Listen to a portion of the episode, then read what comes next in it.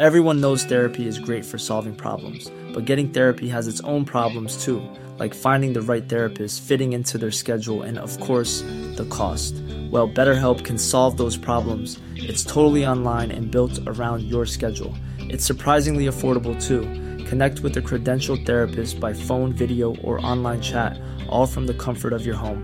Visit BetterHelp.com to learn more and save 10% on your first month. That's BetterHelp, H-E-L-P. Millions of people have lost weight with personalized plans from Noom. Like Evan, who can't stand salads and still lost 50 pounds. Salads generally for most people are the easy button, right? For me, that wasn't an option. I never really was a salad guy. That's just not who I am. But Noom worked for me. Get your personalized plan today at Noom.com. Real Noom user compensated to provide their story. In 4 weeks, the typical Noom user can expect to lose 1 to 2 pounds per week. Individual results may vary.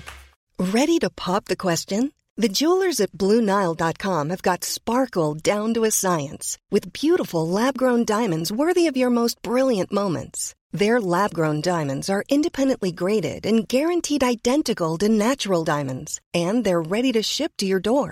Go to BlueNile.com and use promo code LISTEN to get $50 off your purchase of $500 or more. That's code LISTEN at BlueNile.com for $50 off. BlueNile.com, code LISTEN. تو جنگ جهانی دوم، حملات آلمان به شوروی منجر به محاصره دومین شهر بزرگ اتحاد جماهیر شوروی شد، شهر لنینگراد.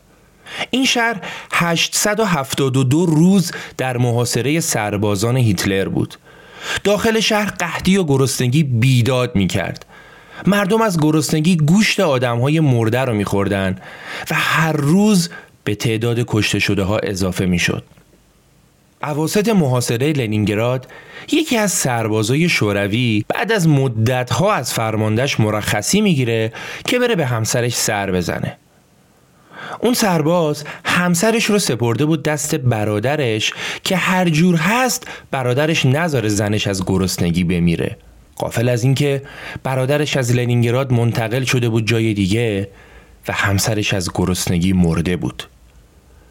سرباز وقتی اومد به مرخصی و نزدیک خونش که رسید، دید سر یه چهارراه تپه‌ای از مرده ها درست کردن و جنازه ها رو همینجوری ریختن روی هم و کامیون میخواد ببرتشون. اون زمان دیدن این صحنه ها تو لنینگراد عادی بود، ولی چیزی که چشم سرباز رو در آنی به خودش جلب کرد پاهای یکی از جنازه ها بود. سرباز خیلی زود همسرش رو از پاهاش شناخت. اون همون کفشی رو پشت کرده بود که خیلی دوستش داشت. سرباز رفت جلو و وقتی مطمئن شد که اون همسرشه، به سربازهای دیگه که حالا داشتن جنازه ها رو مینداختن تو کامیون التماس کرد و گفت اون همسر منه، خواهش میکنم بذارید خودم ببرمش. انقدر التماس کرد که اونا دلشون به رحم اومد و جنازه رو بهش دادن. سرباز به جنازه نگاه کرد، دید که نه، اون نمرده، داره نفس میکشه، اون هنوز زنده است. همسرش از گرسنگی قش کرده بود و مردم که فکر میکردن اون مرده یا داره نفسهای آخرشو میکشه، اون هم گذاشته بودن قاطی جنازه ها. سرباز همسرش رو سری برد خونه و با بدبختی بهش آب و نون داد و موفق شد هر جوری که شده اونو زنده نگهش داره.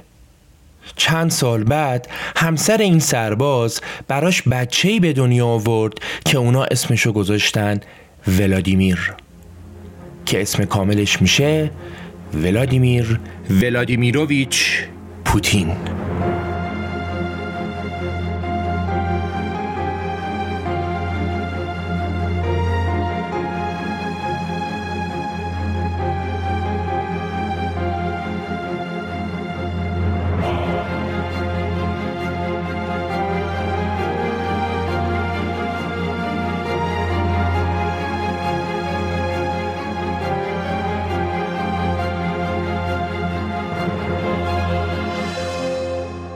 سلام و درود به شنونده های عزیز پادکست رخ.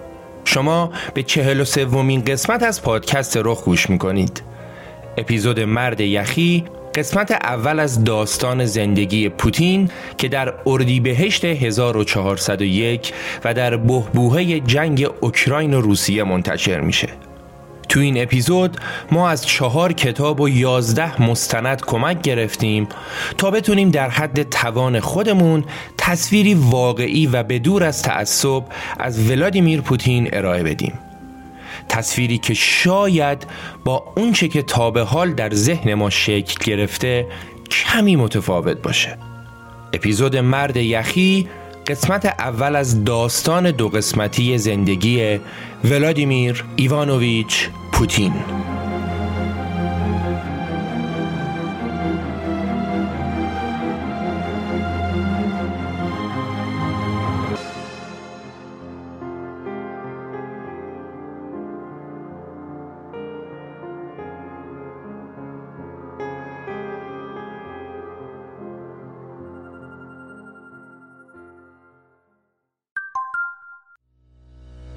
حامی این قسمت پادکست کاریزماست. کاریزما یه پادکست تحلیلی تو حوزه اقتصاد و سرمایه‌گذاریه که آخر هر هفته منتشر میشه و علاوه بر این که اخبار مهم هفته رو مرور میکنه، تو هر اپیزود یه موضوع مهم اقتصادی تأثیرگذار در امر سرمایه‌گذاری رو با حضور افراد کاربلد و به نام این حوزه بررسی میکنه. این روزا اغلب مردم به نوعی با بازارهای مالی مثل طلا، سهام، رمز ارز و غیره در ارتباطن و نوسانات این بازارها روی زندگیشون تأثیر مستقیم میذاره. پس آگاهی داشتن نسبت به این بازارها میتونه براشون خیلی مفید باشه. یادمون نره که تصمیم‌های اقتصادی و سرمایه‌گذاری یکی از مهمترین و در این حال سخت‌ترین تصمیمات زندگی هر فرده و برای این تصمیمات ما حتما نیاز به دانش و اطلاعات داریم. کاری که پادکست کاریزما میکنم همینه که به شما کمک میکنه از فرصت‌های سرمایه‌گذاری به موقع استفاده کنید. پادکست کاریزما کاری از گروه مالی کاریزماست که با سابقه ترین شرکت در موضوع مدیریت دارایی در بازار سرمایه هستن و متنوع ترین راه حل های سرمایه گذاری رو پیش روی شما قرار میدن. حامی این قسمت پادکست کاریزما از گروه مالی کاریزما. پدر و مادر ولادیمیر اولین بار همدیگر رو تو روستاشون دیدن و وقتی که هر جفتشون 17 سالشون بود با هم ازدواج کردن. 4 سال بعد اونا پاشودن اومدن سن پترزبورگ و تو حومه شهر تو خونه، یا بهتره بگم تو اتاقهای سازمانی ارتش ساکن شدن. پدر بزرگی ولادیمیر آشپز بود و میگن حتی مدتی آشپز لنین و استالین هم بوده، ولی پدرش کار آشپزی رو دوست نداشت و رفت به نظام. به ارتش ملحق شد و اومد به سن پترزبورگ. موقعی که اونا اومدن به شهر، مادرش هم توی یه کارخونه یه کار کارگری گیر آورد و مشغول به کار شد.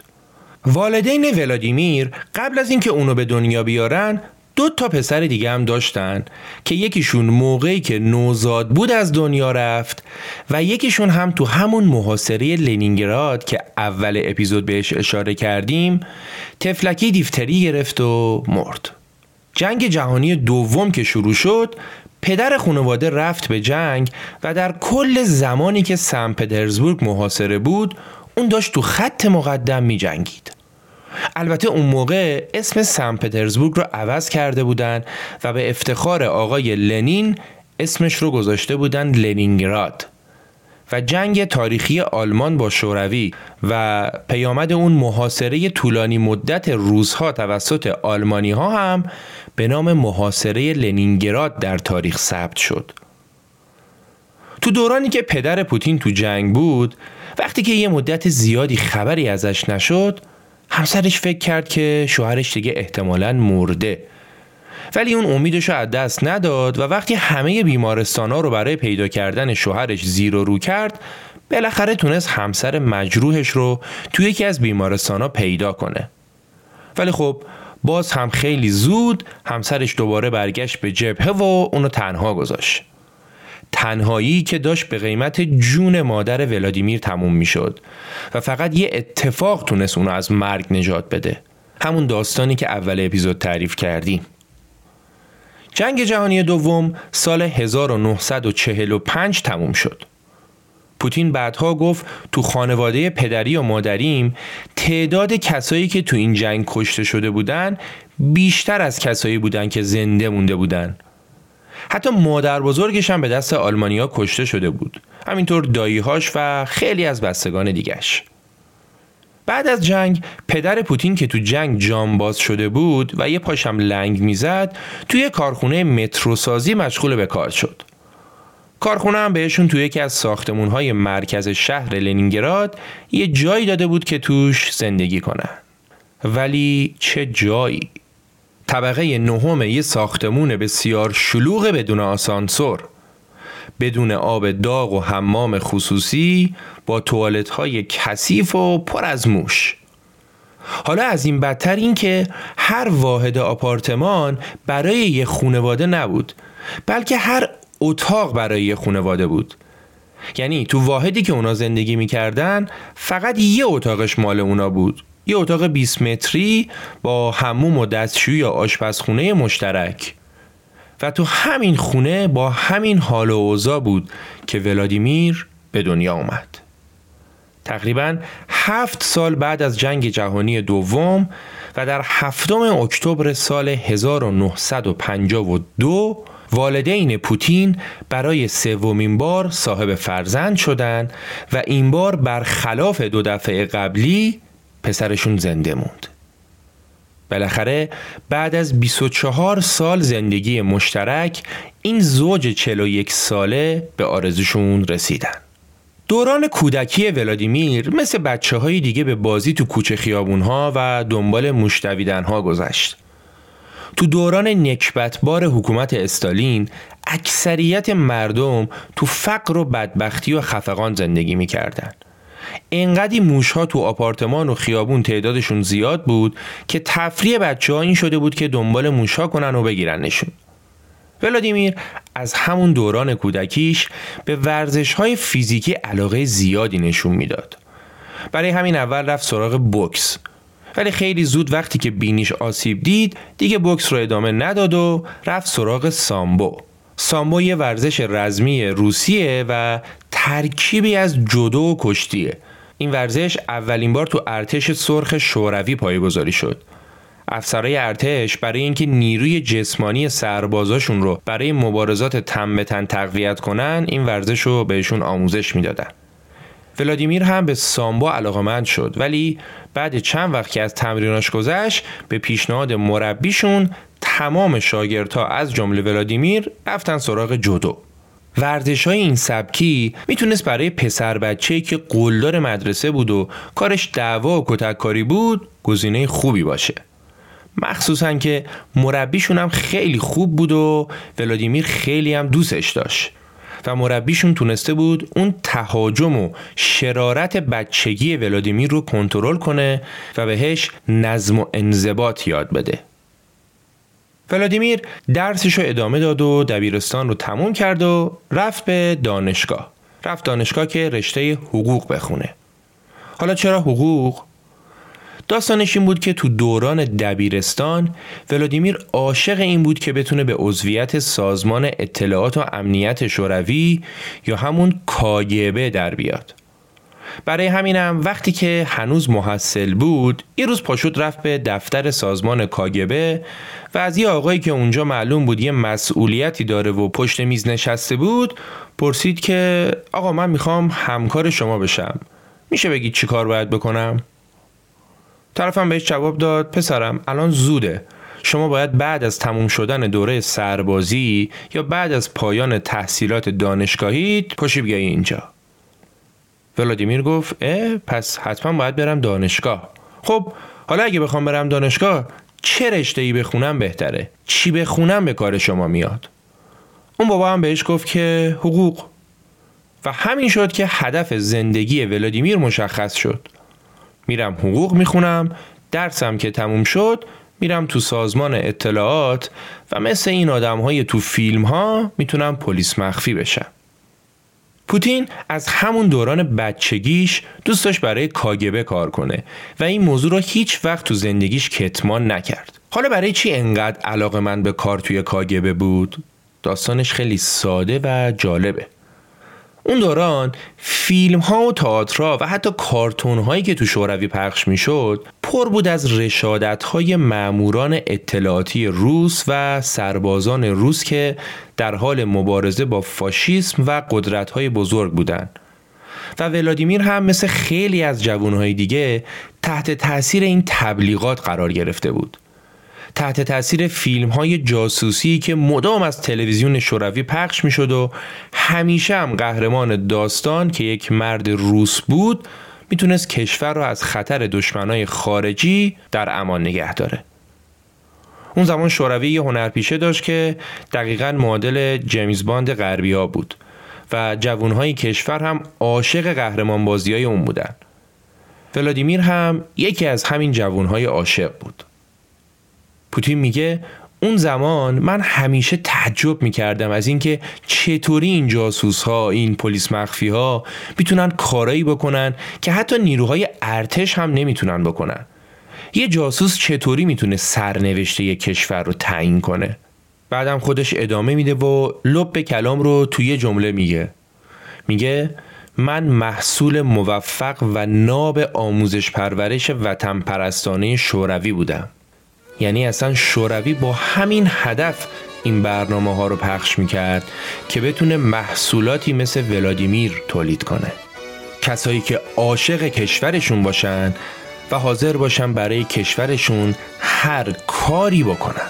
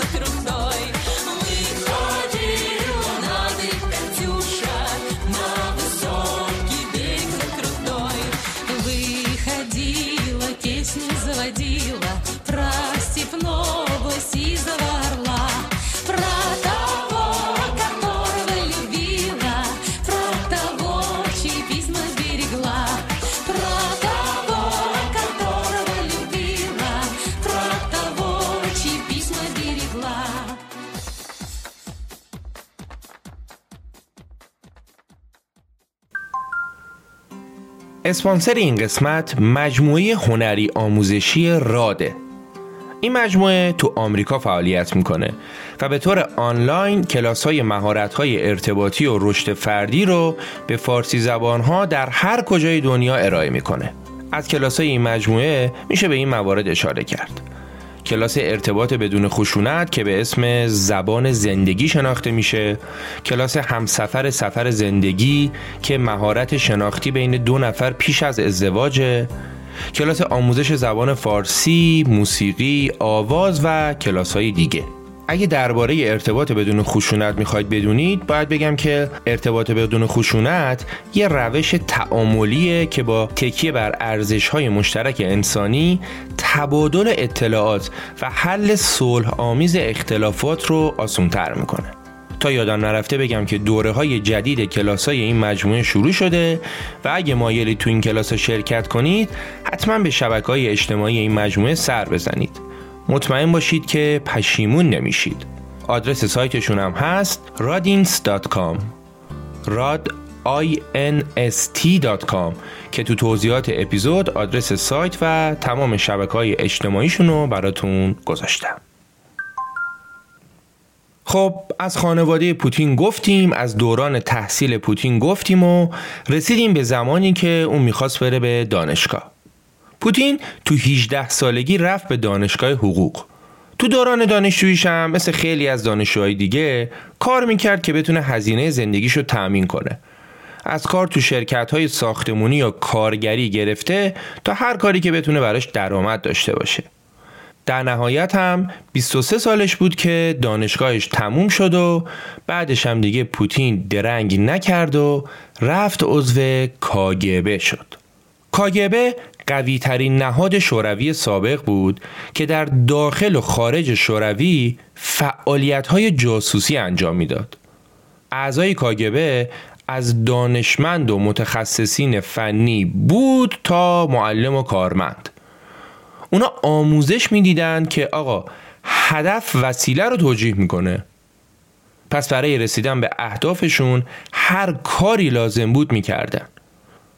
مثلا یه بار چند تا از دخترای سازمان کاگبه رو که اصلا برای نزدیک شدن و ارتباط گرفتن با مردان سیاسی آموزش دیده بودن فرستادن پیش سفیر فرانسه تو مسکو. سفیر هم به این خانومای زیبا و جذاب روس نتونست نه بگه و تو هتل تو اتاقی که از قبل کلی دوربین کار گذاشته بودن با دخترها رابطه برقرار کرد.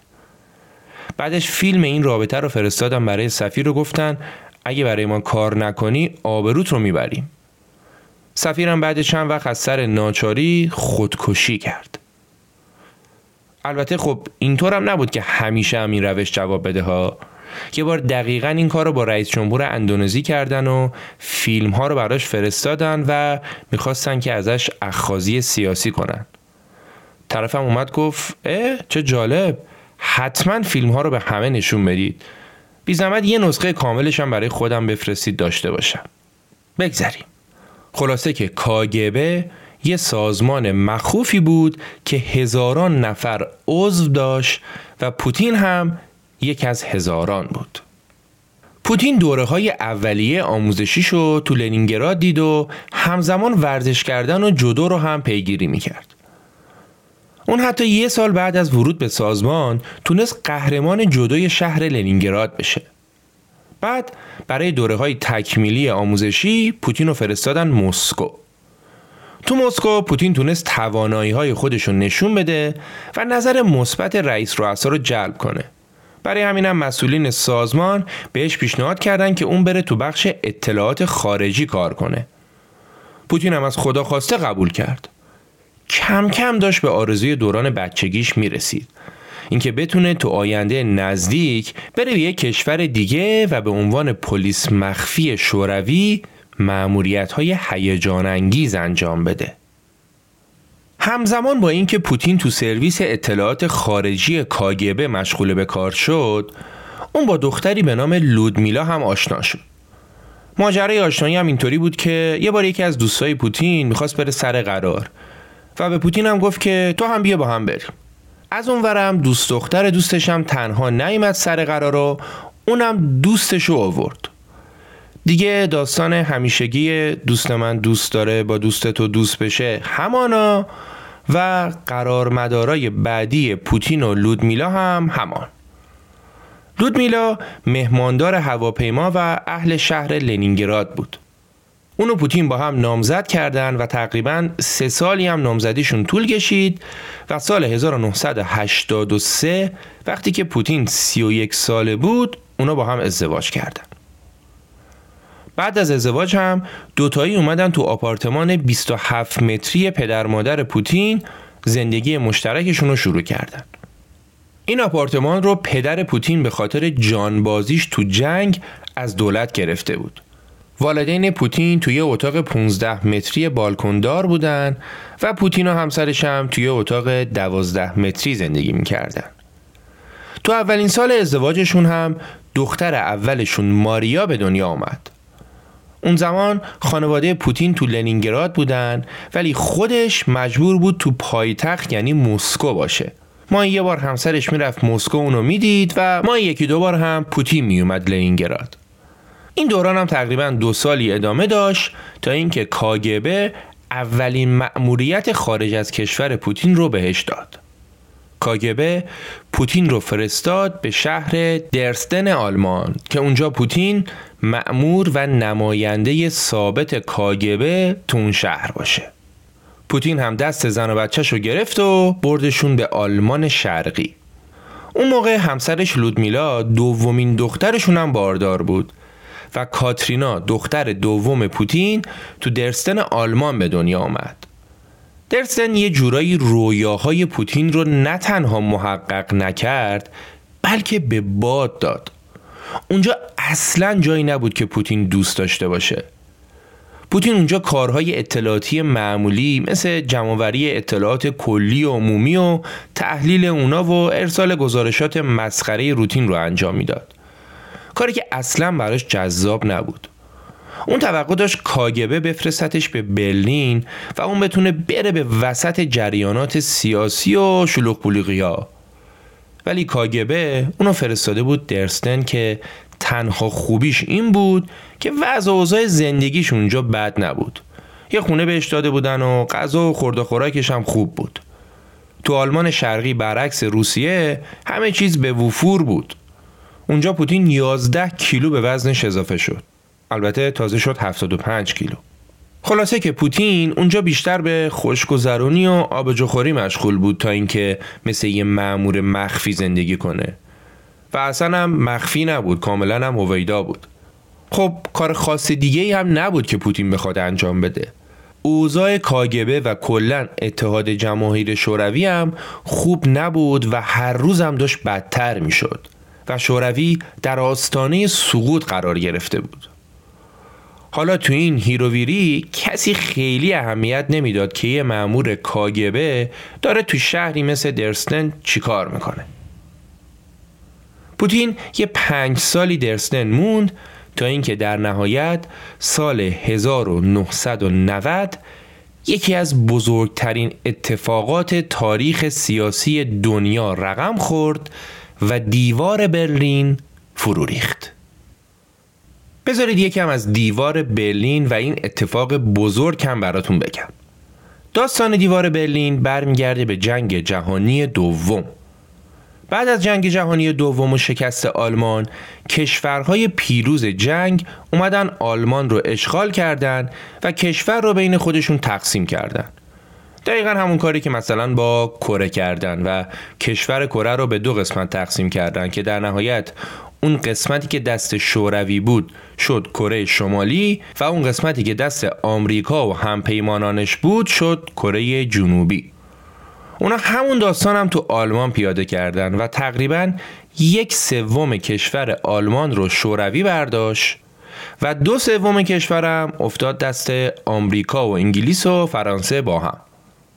ولی با یک استثنا شهر برلین بود که با اینکه وسط حوزه شوروی افتاده بود، ولی از اونجایی که برلین مهمترین شهر آلمان بود قرار شد این شهر رو 2 قسمتش کنن.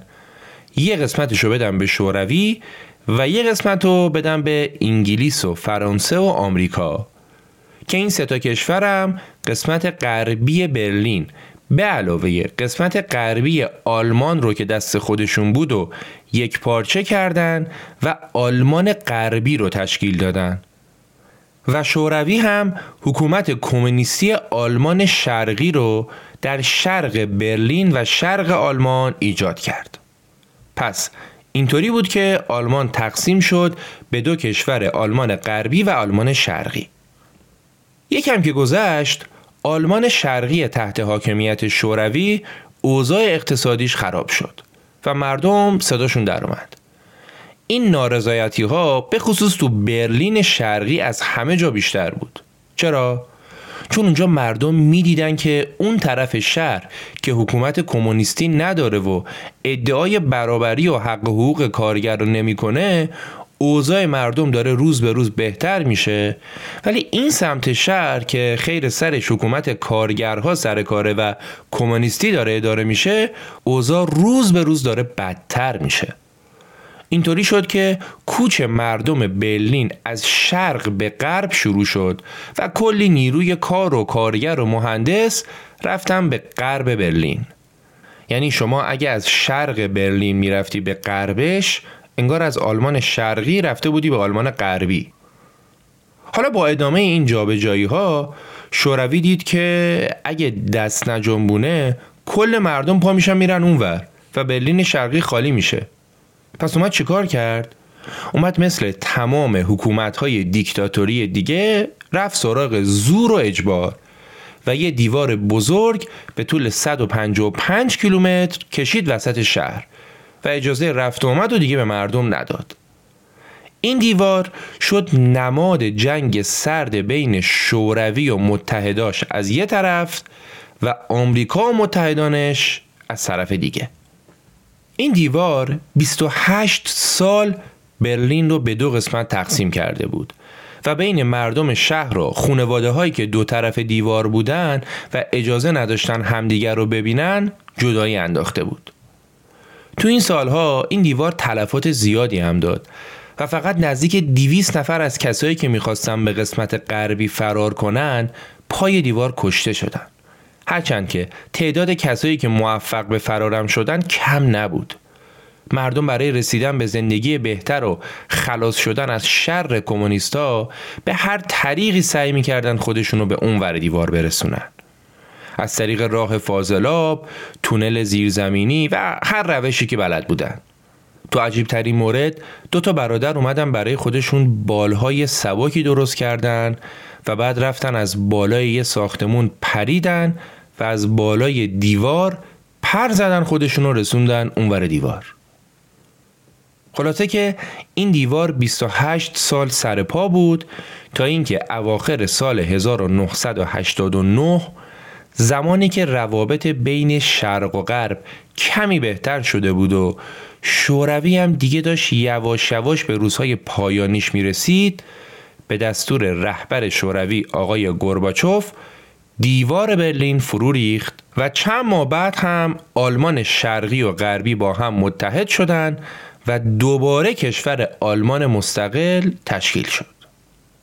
این شد داستان دیوار برلین که من گفتم شاید اون دوستانی که کمتر دربارش میدونن براشون جالب باشه که بدونن داستانش چی بوده و البته به موضوع داستان ما هم مرتبطه.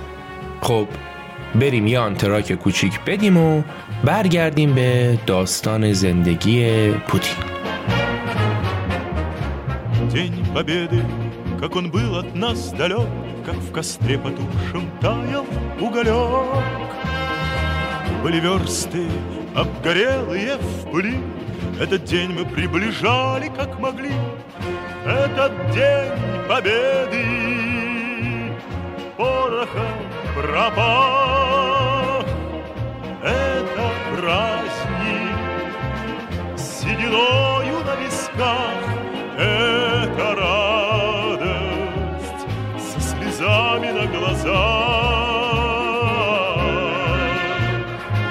День победы, день победы, день победы.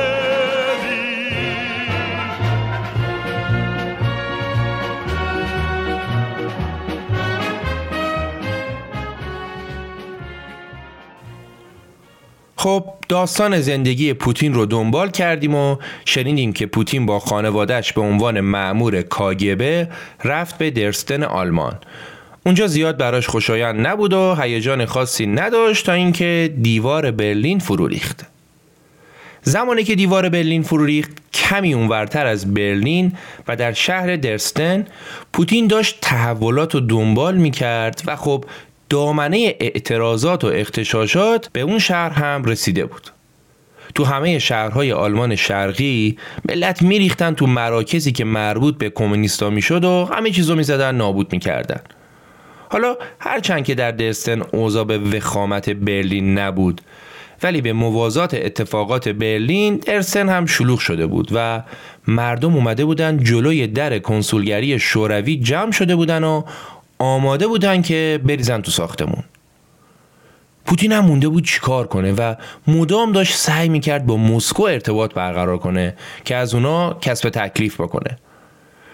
ولی پوتین تنها جوابی که از مسکو میشنید سکوت بود. مسکو هیچی نمیگفت و هیچ کس حاضر نمیشد دستور و فرمانی بده. اینجا بود که پوتین از هوشش استفاده کرد و اومد خطاب به جمعیت گفت که گوش کنید، اگه بیایید داخل ساختمون، نیروهای نظامی که داخل هستن مجبور میشن بهتون شلیک کنن. پس به هیچ عنوان پاتون رو تو ساختمون نذارید. حالا این در صورتی بود که به جز نگهبان‌ها خبری از نیروهای نظامی دیگه‌ای نبود. و تازه در تمام این مدتی هم که پوتین داشت سعی میکرد هر طوری که شده جلوی ورود مردم رو بگیره و یا اینکه حداقل زمان بخره، به دستور اون داشتن تو زیرزمین ساختمون تمام مدارک و اسناد مهمم آتیش می‌زدن که اگه ملت اومدن تو حداقل دستشون به مدارک نرسه. آخر سرم قائله اون شب ختم به خیر شد و بعدش هم پوتین برای همیشه برگشت به مسکو. بعد 5 سال مأموریت درستن آلمان تموم شد و پوتین دست از پا دراستر برگشت به کشورش. کشوری که تا خرخره تو بدبختی و مشکلات فرو رفته بود و حکومت داشت نفسهای آخرش رو میکشید. پوتین برگشته بود به شوروی که در حال فروپاشی بود. هر روز یه جا بم منفجر میشد، یکی رو ترور میکردن و خشونت بیداد میکرد. و پوتین هم مثل خیلیای دیگه شبا تو خونش هم با اسلحه میخوابید. پوتین بعد از بازگشت به شوروی با توجه به اوضاع نابسامان شوروی و کاگبه تصمیم گرفت از رویاهای کودکیش دست بکشه و از کاگبه استعفا داد و اومد بیرون. پوتینی که اون زمان در آستانه 40 سالگی بود و تو هیچ کدوم از اتفاقات مهم سیاسی هم هیچ نقشی نداشت و تنها تماشاگر ماجراها و جریانات سیاسی کشورش بود. تو اوضاع آشفته کشور که مردم نون نداشتن بخورن و همه چی جیره بندی شده بود و وضعیت سیاسی و اقتصادی هم افتضاح بود، پوتین هم بیکار شده بود و باید هر چه زودتر برای خودش یه کاری دست و پا میکرد که بتونه خرج زندگی و زن و بچه‌ش رو در بیاره. پوتین 3 ماهی هم با بخش امور بین‌الملل دانشگاه سن پترزبورگ کار کرد ولی از اونجا هم اومد بیرون. در اواخر سال 1991 اتحاد جماهیر شوروی از هم پاشیده شد و شوروی به 15 کشور مستقل تبدیل شد و روسیه پهناورترین کشور جهان خودشو به عنوان جانشین و وارث حقوقی شوروی به جهان معرفی کرد. فروپاشی اتحاد جماهیر شوروی اتفاقی بود که بعدها پوتین ازش به عنوان بزرگترین فاجعه ژئوپلیتیکی قرن 20 یاد کرد. حالا بهتره که شما رو در جریان فضای سیاسی اون زمان بذارم تا بهتر بتونید اتفاقات بعدی رو درک کنید. همونطوری که گفتیم سال 1991 اتحاد جماهیر شوروی از هم پاشید. ولی قبل از این اتفاق و زمانی که هنوز گورباچوف آخرین رهبر اتحاد جماهیر شوروی سر کار بود، یک کودتای نظامی اتفاق افتاد و گورباچوف در حصر خانگی قرار گرفت. اون زمان کسی که قدرت رو تو روسیه در دست داشت آقای بوریس یلتسین بود. دقت کنید که داریم درباره زمانی صحبت می‌کنیم که خود روسیه هم عضوی از اتحاد جماهیر شورویه. رهبر روسیه بوریس یلتسینه و رهبر شوروی گورباچوفه که رفته تو حصر خانگی. بعد از این کودتا خیلی‌ها فکر می‌کردن که حتما یلتسین از این کودتا حمایت می‌کنه و خودش میاد جای گورباچوف می‌شینه. ولی یلتسین نه تنها این کارو نکرد بلکه جلوی کودتاچیا هم ایستاد و باهاشون در افتاد و از اونجایی که طرفدارای زیادی هم داشت و خب قدرت رو هم تو روسیه در دست داشت، تونست کودتا رو خنثی کنه و گورباچوف رو از حصر خانگی بیاره بیرون. این کار یلتسین تو بین مردم یه چهره قهرمانانه ازش ساخت و چند ماه بعد که اتحاد جماهیر شوروی از هم پاشیده شد، این بوریس یلتسین بود که رهبر کشور جدید روسیه یا همون فدراسیون روسیه شد. رهبری که اون زمان بین مردم طرفدارای زیادی داشت. تو جریان این اتفاقات یکی از کسایی که از یلتسین و گورباچوف حمایت کرد و اونم جلوی کودتاچیا وایساد شهردار لنینگراد بود. آقایی به اسم سوبچاک که ایشون هم از لحاظ سیاسی اون زمان چهره شناخته شده‌ای بود و از حامیان یلتسین هم بود. خب اینا رو برای چی براتون تعریف کردم و این 2 نفر یعنی یلتسین رئیس جمهور روسیه و سوبچاک شهردار لنینگراد چه ارتباطی با زندگی پوتین دارن؟ الان متوجه میشید. این آقای سوبچاک بعد از فروپاشی شوروی و زمانی که شهردار لنینگراد بود تصمیم گرفت یک کمیته‌ای تأسیس کنه به نام کمیته روابط خارجی. اون میخواست توسط این کمیته بتونه با کشورهای خارجی ارتباط برقرار کنه و در قبال صادرات مواد خام مثل گاز ازشون خوراک و غذا بگیره. دقت کنید داریم درباره دوره‌ای صحبت میکنیم که مردم روسیه واقعا گرسنه بودن. نون شب نداشتن بخورن. همه چیز جیره‌بندی بود و تمام کالاهای اساسی کمیاب بود.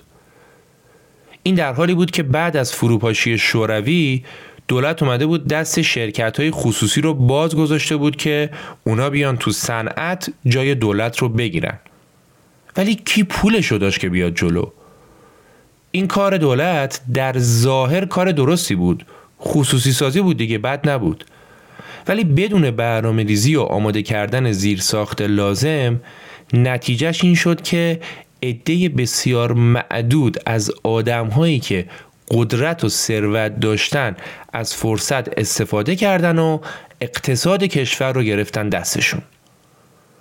پولدارهایی که در کنار قدرت اقتصادی حالا دیگه قدرت سیاسی هم پیدا کرده بودن و همین آدم‌ها رو ما امروز به نام اولیگارشی‌ها میشناسیم.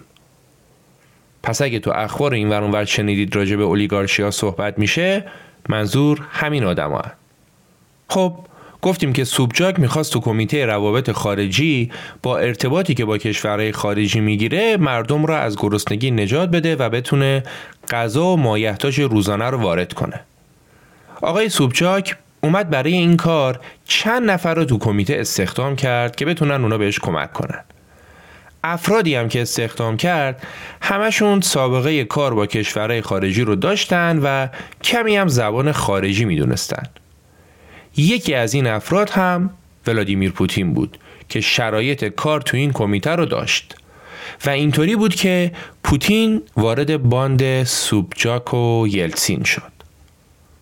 سال 1991 که پوتین وارد شهرداری شد و مسئول تجارت خارجی شد، اون تونست با ارتباطاتی که داشت اولین شعبه‌های بانک‌های کشورهای غربی رو تو لنینگراد باز کنه و راه ارتباط با خارجی‌ها رو هموارتر کنه. البته دیگه بعد از فروپاشی شوروی اسم شهر لنینگراد تغییر کرده بود و برگشته بود به همون سن پترزبورگ. پس اول اسم شهر سن پترزبورگ بود، بعد در زمان لنین و استالین شد لنینگراد و بعد از فروپاشی شوروی دوباره برگشت به همون سن پترزبورگ. بعد از مدتی که دیگه پوتین دستیار شهردار شده بود، عملاً اون نفر اول کمیته روابط خارجی بود و کاملاً دستش باز بود که قراردادهای شرکت‌های خارجی رو در داخل کشور بده به شرکت‌هایی که خودش فکر می‌کرد میتونن از پسش بر بیان. شرکت‌هایی که صاحباشون همون اولیگارشی‌های معروف بودن و اینطوری بود که پوتین با اولیگارشی‌ها آشنا شد و باهاشون رابطه پیدا کرد. بعدها راجع به این مدت زمانی که پوتین تو کمیته روابط خارجی کار کرد کلی حرف و حدیث پیش اومد و پوتین متهم شد به اینکه با دریافت رشوه‌های کلان کار رو میداد به شرکت‌هایی که تو باند خودشون بودن و حتی تو 2-3 نوبت هم اصلاً در قبال پولی که از فروش مواد خام به دست آورده بودن غذایی وارد نشده بود و معلوم نبود چه بلایی سر اون پولا اومده. خب هیچ وقت دادگاه درست درمونی تشکیل نشد که بخواد به این پرونده های پوتین رسیدگی کنه. ولی آیا واقعا پوتین این کارو کرده بود؟ با توجه به شرایط و شواهد پاسخ این سوال به احتمال زیاد مثبته. ولی یه چیزی هم نباید فراموش کنیم. داریم درباره زمانی صحبت میکنیم که مردم دست به هر کاری میزدن که بتونن شکم زن و بچه‌شون رو سیر کنن و تو اون اوضاع داغون مملکت بتونن دووم بیارن. اون زمان تقریبا هر کی دستش میرسید و میتونست رشوه میگرفت و اصلا رشوه دادن و رشوه گرفتن تو تمام ارگانها روتین شده بود و پوتین هم یکی بود مثل بقیه. حالا درسته که اگه هزاران نفر یه کار اشتباه رو انجام بدن بازم اون کار اشتباهه، ولی تو اون موقعیت طرف باید دیگه خیلی آدم پاک و منزهی بوده باشه که نخواد خطا کنه.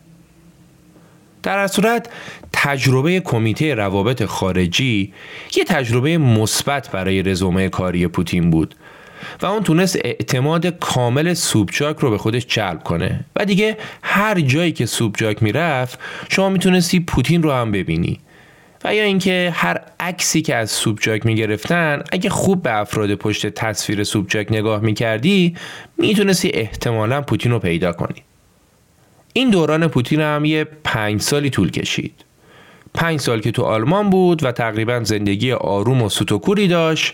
5 سال هم که تو شهرداری سن پترزبورگ بود و مسئول کمیته روابط خارجی و تقریباً باز هم تو سیاست هیچ نقشی نداشت و هیچ جا اسمی ازش نبود. Everyone knows therapy is great for solving problems, but getting therapy has its own problems too. Like finding the right therapist, fitting into their schedule, and of course, the cost. Well, BetterHelp can solve those problems. It's totally online and built around your schedule. It's surprisingly affordable too. Connect with a credentialed therapist by phone, video, or online chat, all from the comfort of your home. Visit BetterHelp.com to learn more and save 10% on your first month. That's BetterHelp, H-E-L-P. Burrow is a furniture company known for timeless design and thoughtful construction, and free shipping, and that extends to their outdoor collection. Their outdoor furniture is built to withstand the elements, featuring rust-proof stainless steel hardware, weather-ready teak, and quick-dry foam cushions. For Memorial Day, get 15% off your Burrow purchase at burrow.com/acast, and up to 25% off outdoor. That's up to 25% off outdoor furniture at burrow.com/acast. سال 1996 تو سن پترزبورگ انتخابات شهرداری برگزار شد و سوبچاک هم که دوره قبل شهردار بود مجدد تو انتخابات شرکت کرد. ولی اون نتونست رأی بیاره و شکست خورد. سوبچاک شکست خورد و شهردار جدید اومد سر کار و شهردار جدید هم اتوبوس آدمهاش رو با خودش آورده بود. اونجا هم مثل اینجا وقتی یه نفر در رأس عوض می شد دیگه اکثر مدیران رده بالایی هم عوض می شدن و خب دیگه شهرداری برای پوتین جای موندن نبود. باند اونا شکست خورده بود و پوتین باز هم بیکار شده بود و دنبال یه موقعیت کاری مناسب می کشید. فقط توجه کنید که رسیدیم به سال 1996، زمانی که پوتین 44 سالش شده و همچنان در دنیای سیاست روسیه هیچ خبری ازش نیست. این در صورتیه که کمتر از 4 سال بعد همین آقا میشه نفر اول پهناورترین کشور دنیا، میشه نفر اول روسیه. بریم ببینیم این وسط چه معجزه‌ای اتفاق افتاد که باعث شد پوتینی که سال 1996 بیکار بود و دنبال یه کار مناسب میگشت کمتر از 4 سال بعد شد رئیس جمهور روسیه.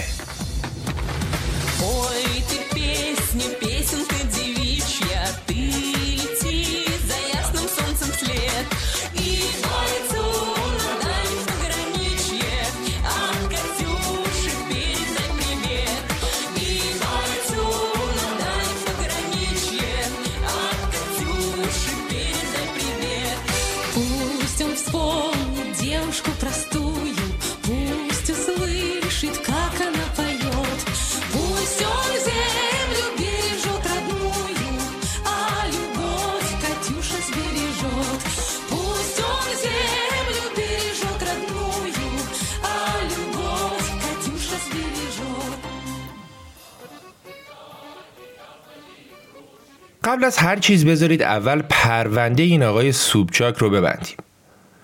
بعد از اینکه سوبچاک تو انتخابات شکست خورد کلی پرونده اختلاس و رشوه و از اونجور چیزا براش درست شد و چون قدرت هم از دست داده بود دیگه جناح رقیب همه جوره بهش میتاخت. این وسط خیلی از نزدیکای سوبچاک هم ازش فاصله گرفتن که ترکش‌های پرونده‌های سوبچاک به اونا نخوره، ولی پوتین تا لحظه آخر کنار سوبچاک موند و همیشه هم ازش حمایت میکرد. فشارها و پرونده‌ها که بیشتر شد سوبچاک دید که انقریبه که بگیرنش بکننش تو هولفتونی. پس اومد خودشو زد به مریضی و موش مردگی که آره حالم خرابه، آی قلبم درد میکنه، باید عمل کنم و از این حرفا. بعدش هم خیلی زود با هواپیمای اختصاصی از روسیه رفت پاریس که تحت دربان قرار بگیره. همچی که به پاریس رسید سر و مر و گنده تو خیابونای پاریس دیده میشد و هیچ درد و عملی هم در کار نبود.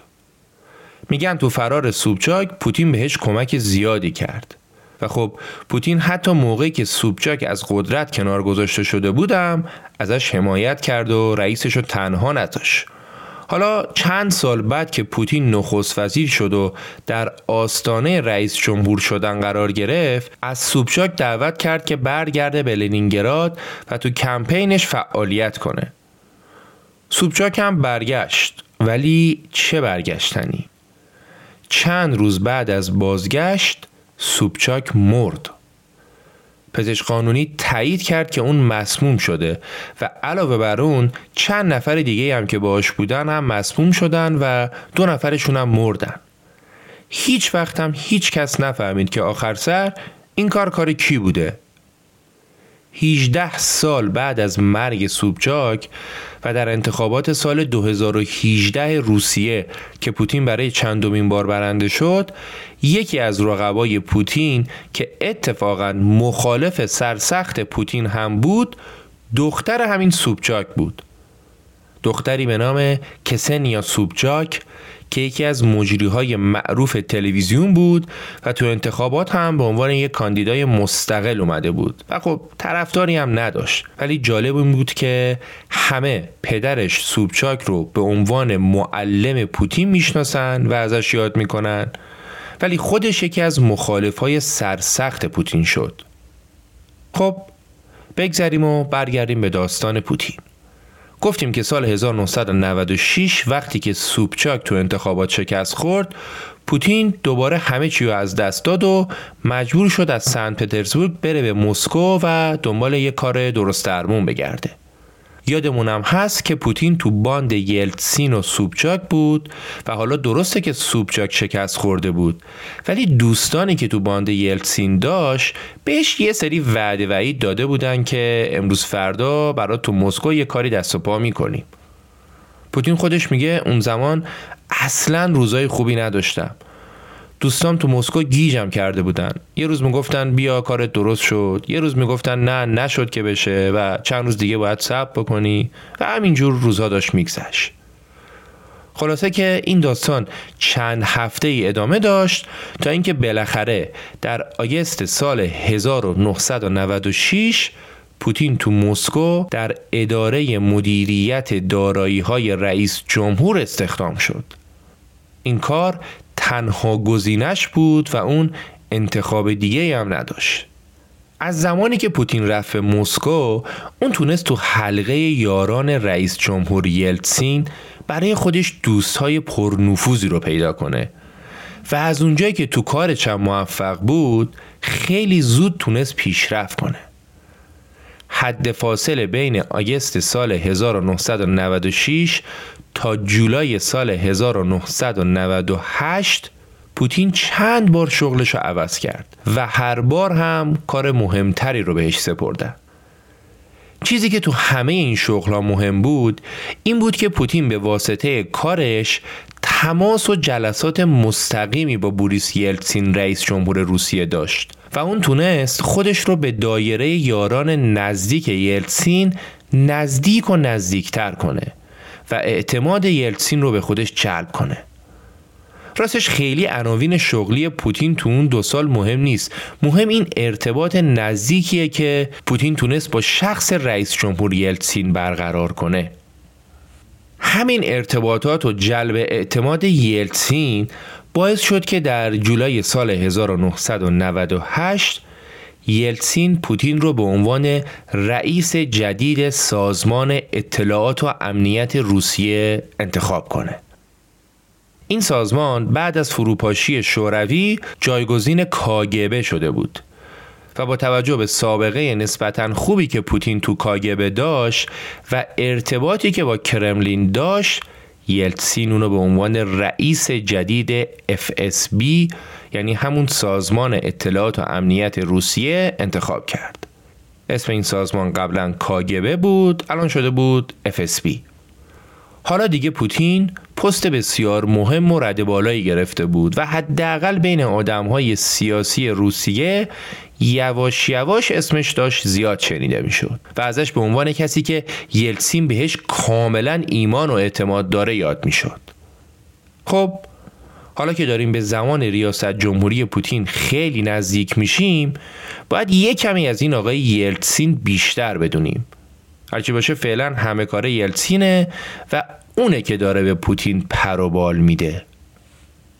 قبلتر راجع به یلتسین صحبت کردیم و گفتیم که در زمان فروپاشی اتحاد جماهیر شوروی و وقتی که گورباچوف رهبر شوروی بود، این آقای یلتسین رئیس و رهبر روسیه بود و وقتی هم که نظامی‌ها بر علیه گورباچوف کودتا کردند، یلتسین نامردی نکرد و پشت گورباچوف ایستاد.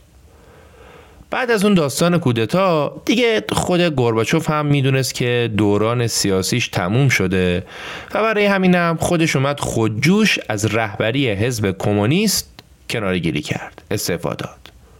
خب دیگه اتحاد جماهیر شوروی یک نفر واحد رو به عنوان رهبر نداشت، برای همینم یلتسین رهبر روسیه اومد یه جلسه ای رو با رهبران اوکراین و بلاروس گذاشت تا ستایی با هم بشینن درباره عاقبت شوروی تصمیم بگیرن که خروجی جلسه شد انحلال نظام کمونیستی شوروی و فروپاشی اتحاد جماهیر شوروی و ایجاد کشورهای مستقل. شوروی تقسیم شد به 15 تا کشور مستقل. حالا دیگه یلتسین شده بود میراثدار حکومت کمونیستی شوروی و جامعه جهانی هم یه جورایی روسیه رو همون شوروی سابق میدونست. ولی یلتسین ثابت کرد که تو روسیه همه چی در حال تغییره. اون خودش کمی قبلتر از حزب کمونیست کنار کشیده بود و دوست داشت که بتونه با کشورهای غربی و آمریکا رابطه دوستانه برقرار کنه و رابطه هم برقرار کرد. حتی اون اومد با بوش پدر یه عهدنامه‌ای رو امضا کرد که بعد از 47 سال اونا به جنگ سرد پایان دادن و گفتن که آقا دیگه بسه، بیاید با هم دوست باشیم و انقدر نزنیم تو سر کله هم، کاری هم به کارم نداشته باشیم. در ادامه این تغییرات یلتسین یه سری اصلاحات اقتصادی هم انجام داد، ولی اوضاع اونقدر داغون بود و کمونیستا بلایی سر کشور آورده بودن که هر کاری می‌کردی یه جای دیگه میلنگید و این اصلاحات نیاز به زمان داشت که بخواد خودشو نشون بده. چیزی که تو عمل خودشو نشون میداد این بود که مردم روز به روز داشتن تازه فقیر و فقیرتر هم میشدن.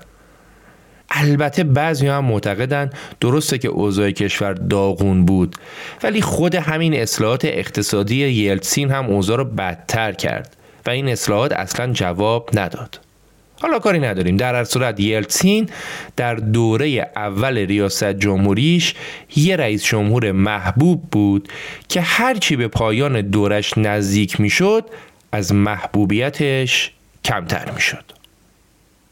سال 1996 یلتسین مجدد تو انتخابات ریاست جمهوری کاندید شد. اونم در صورتی که اون اصلا محبوبیت گذشته را نداشت و وضعیت سلامت جسمانیش هم خیلی بد بود. اونقدی بد که همش یه پاش بیمارستان بود. مردم هم که می‌دیدن اون نمیتونه کار رو پیش ببره به سمت رقیبش تمایل پیدا کردن. ولی خب یلتسین یه چیزی داشت که هیچ کدوم از رقباش نداشتن: اولیگارشی‌های روس. اینجا بود که اولیگارشی‌ها اومدن وسط و با تمام قدرت و سرمایه‌شون از یلتسین حمایت کردن. اونا می‌خواستن با انتخاب مجدد یلتسین اوضاع گل و بلبل خودشون همچنان گل و بلبل بمونه و همین اتفاق هم افتاد. یلتسین برای بار دوم رأی آورد و دیگه تو دوره دوم اوضاع بدتر هم شد، هم از لحاظ اقتصادی و هم وضعیت جسمی یلتسین بدتر شد. یلتسین ماها بیمارستان بود و مجبور شد عمل باز قلب هم بکنه. از طرفی هم یلتسین به شدت الکلی هم بود و تو چند تا از مهمونی‌ها و ملاقات‌های رسمی هم آقا تلو تلو خوران این ور اون ور میرفت. دیگه شده بود سوژه روزنامه‌ها و مطبوعات و تو داخل و خارج کشور ملت مسخره‌اش می‌کردن. ولی خب اون همچنان سر کار بود و قدرت رو ول نمی‌کرد. اون زمان یه عده معتقد بودن اون باید بره و دیگه نه جسمش یاری میکنه که رئیس جمهور باشه و نه ذهنش. ولی بعضی هم میگفتن نه، اگه اون بره وضع از اینی که هستن بدتر میشه و دوباره کمونیست‌ها میان سر کار. فشار مردان سیاسی روسیه به یلتسین برای استعفا هر روز بیشتر و بیشتر میشد و دیگه کار کشیده شد به این که میخواستن اونا استیضاحش هم بکنن. رهبر باند مخالفای یلتسین هم دادستان کشور بود و اینجا بود که پوتین به داد یلتسین رسید. همون شیوه قدیمی. FSB اومد تو تلویزیون روسیه دادستان رو رسوا کرد. اونا یه فیلم آنچنانی ازش پخش کردن که آقای دادستان با چند تا خانوم توی آپارتمان بود و بله. بعد از این داستان دادستان از کارش اخراج شد و قدرت مخالف هم خیلی کم شد. همزمان هم یلتسین سعی می‌کرد با تغییر و تحولاتی که در کابینه و در دولت انجام میده اوضاع کشور رو سر و سامون بده. هرچند که هر تغییری هم میداد موفق نمیشد. خلاصه که تو تغییر و تحولاتی که یلتسین مدام داشت تو کابینه و حکومت انجام میداد، اون اومد سال 1998 پوتین رو کرد رئیس FSB و یه سال بعد هم پوتین رو به عنوان نخست وزیر به ملت معرفی کرد. 13 ماه بعد از اینکه پوتین رئیس FSB و شخص مورد اعتماد یلتسین شده بود، در میان تعجب و حیرت همگان اون به عنوان نخست وزیر انتخاب شد. و تازه یلتسین اعلام کرد که در آینده پوتین قرار جانشین منم باشه. اون گفت خیالتونم راحت، پوتین همه جوره لیاقتشو داره. نخست وزیری پوتین همزمان شد با مرگ پدرش. یه سال قبل هم پوتین مادرشو از دست داده بود. ولی مرد یخی روسیه خیلی درونگرا بود و کاملا میتونست احساسات خودشو کنترل کنه. و حتی با وجود این مصیبت‌ها اون خم به ابرو نیاورد. حتی یه بار وقتی منشی پوتین خبر تصادف و کشته شدن سگ محبوبشو بهش داد، اونقدری که پوتین خشک برخورد کرد، منشیش بهش گفت مثل این که کسی قبل از من خبر رو بهتون داده. ولی پوتین بهش گفت نه، خبر رو دارم از شما میشنوم. تازه میگم پوتین سگشو خیلی دوست داشته، ولی با این وجود به قول منشیش اون تونست به خوبی احساسات خودش رو مخفی کنه. بگذریم.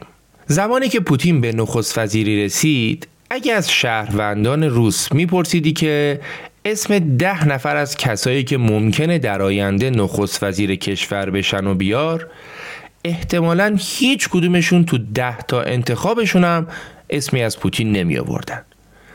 اصلا ملت هنوز پوتین رو نمیشناختن و بعضیا که دیگه خیلی سیاست رو دنبال میکردن و هر روز سرشون تو روزنامه ها بود، چند وقتی بود که شنیده بودن و خونده بودن که آره یلتسین یه بنده خدایی رو به نام پوتین کرده رئیس FSB.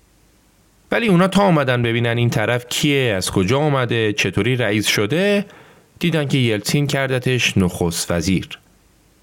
اطلاعات کمی که از اون دوران باقی مونده نشون میده که پوتین تو هر کاری که یلتسین بهش سپرده بود موفق بود و تونسته بود خودش رو به اون اثبات کنه و یلتسین هم از سر شایستگی که تو پوتین دیده بود اونو تو آگست سال 99 به عنوان نخست وزیر انتخاب کرد.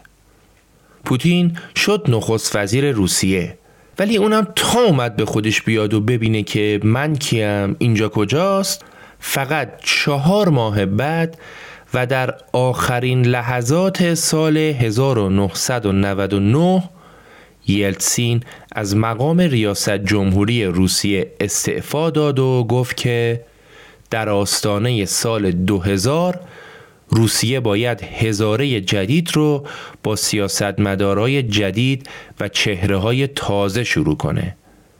و یلتسین پوتین رو تا برگزاری انتخابات به عنوان جانشین خودش معرفی کرد و حمایت خودش رو از پوتین اعلام کرد. کمتر از 3 ماه بعد در 26 مارس 2000 انتخابات ریاست جمهوری تو روسیه برگزار شد و ولادیمیر پوتین در یک رقابت نزدیک تونست با حمایت‌هایی که یلتسین و اولیگارش‌های روس ازش کردن 52% آرا رو به دست بیاره و به عنوان اولین رئیس جمهور روسیه در هزاره جدید در کاخ کرملین سوگند یاد کنه که از حقوق بشر و آزادی‌های مدنی کشور روسیه محافظت می‌کنه.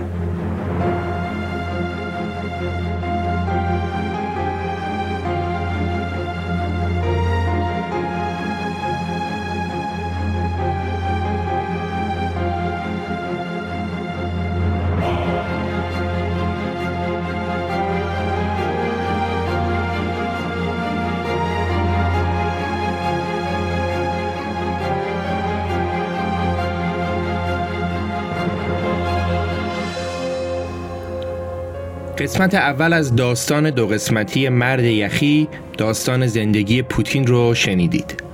این اپیزود با حمایت پادکست کاریزما و مؤسسه فرهنگی راد تولید شده و در تیم تولید محتوا هم خانم‌ها نازنین قاری، نکیسا عبداللهی و فوجان فوجی از مسکو به ما کمک کردند. در اپیزود بعدی منتظر بررسی دقیق کارنامه سیاسی پوتین و البته جنگ اوکراین باشید. ممنون میشم که اگه دوست داشتید پادکست رخ رو و این اپیزود رو از طریق پست و استوری و یا هر روش دیگه‌ای به دوستانتون معرفی کنید. سپاس فراوان از همراهی شما. به امید دیدار. امیر سودبخش، اردیبهشت 1401.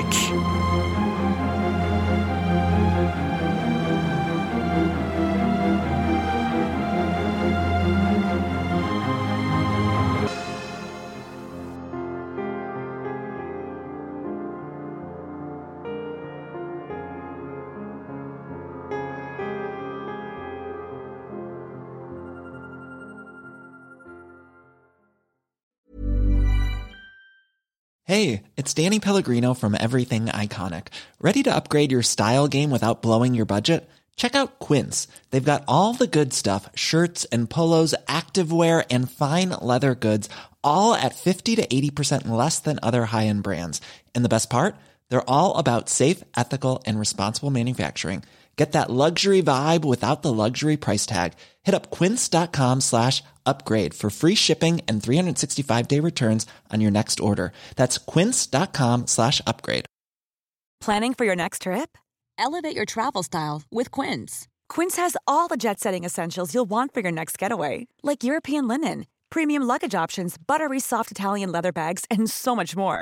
And it's all priced at 50 to 80% less than similar brands. Plus, Quince only works with factories that use safe and ethical manufacturing practices. Pack your bags with high-quality essentials you'll be wearing for vacations to come with Quince. Go to quince.com/pack for free shipping and 365-day returns.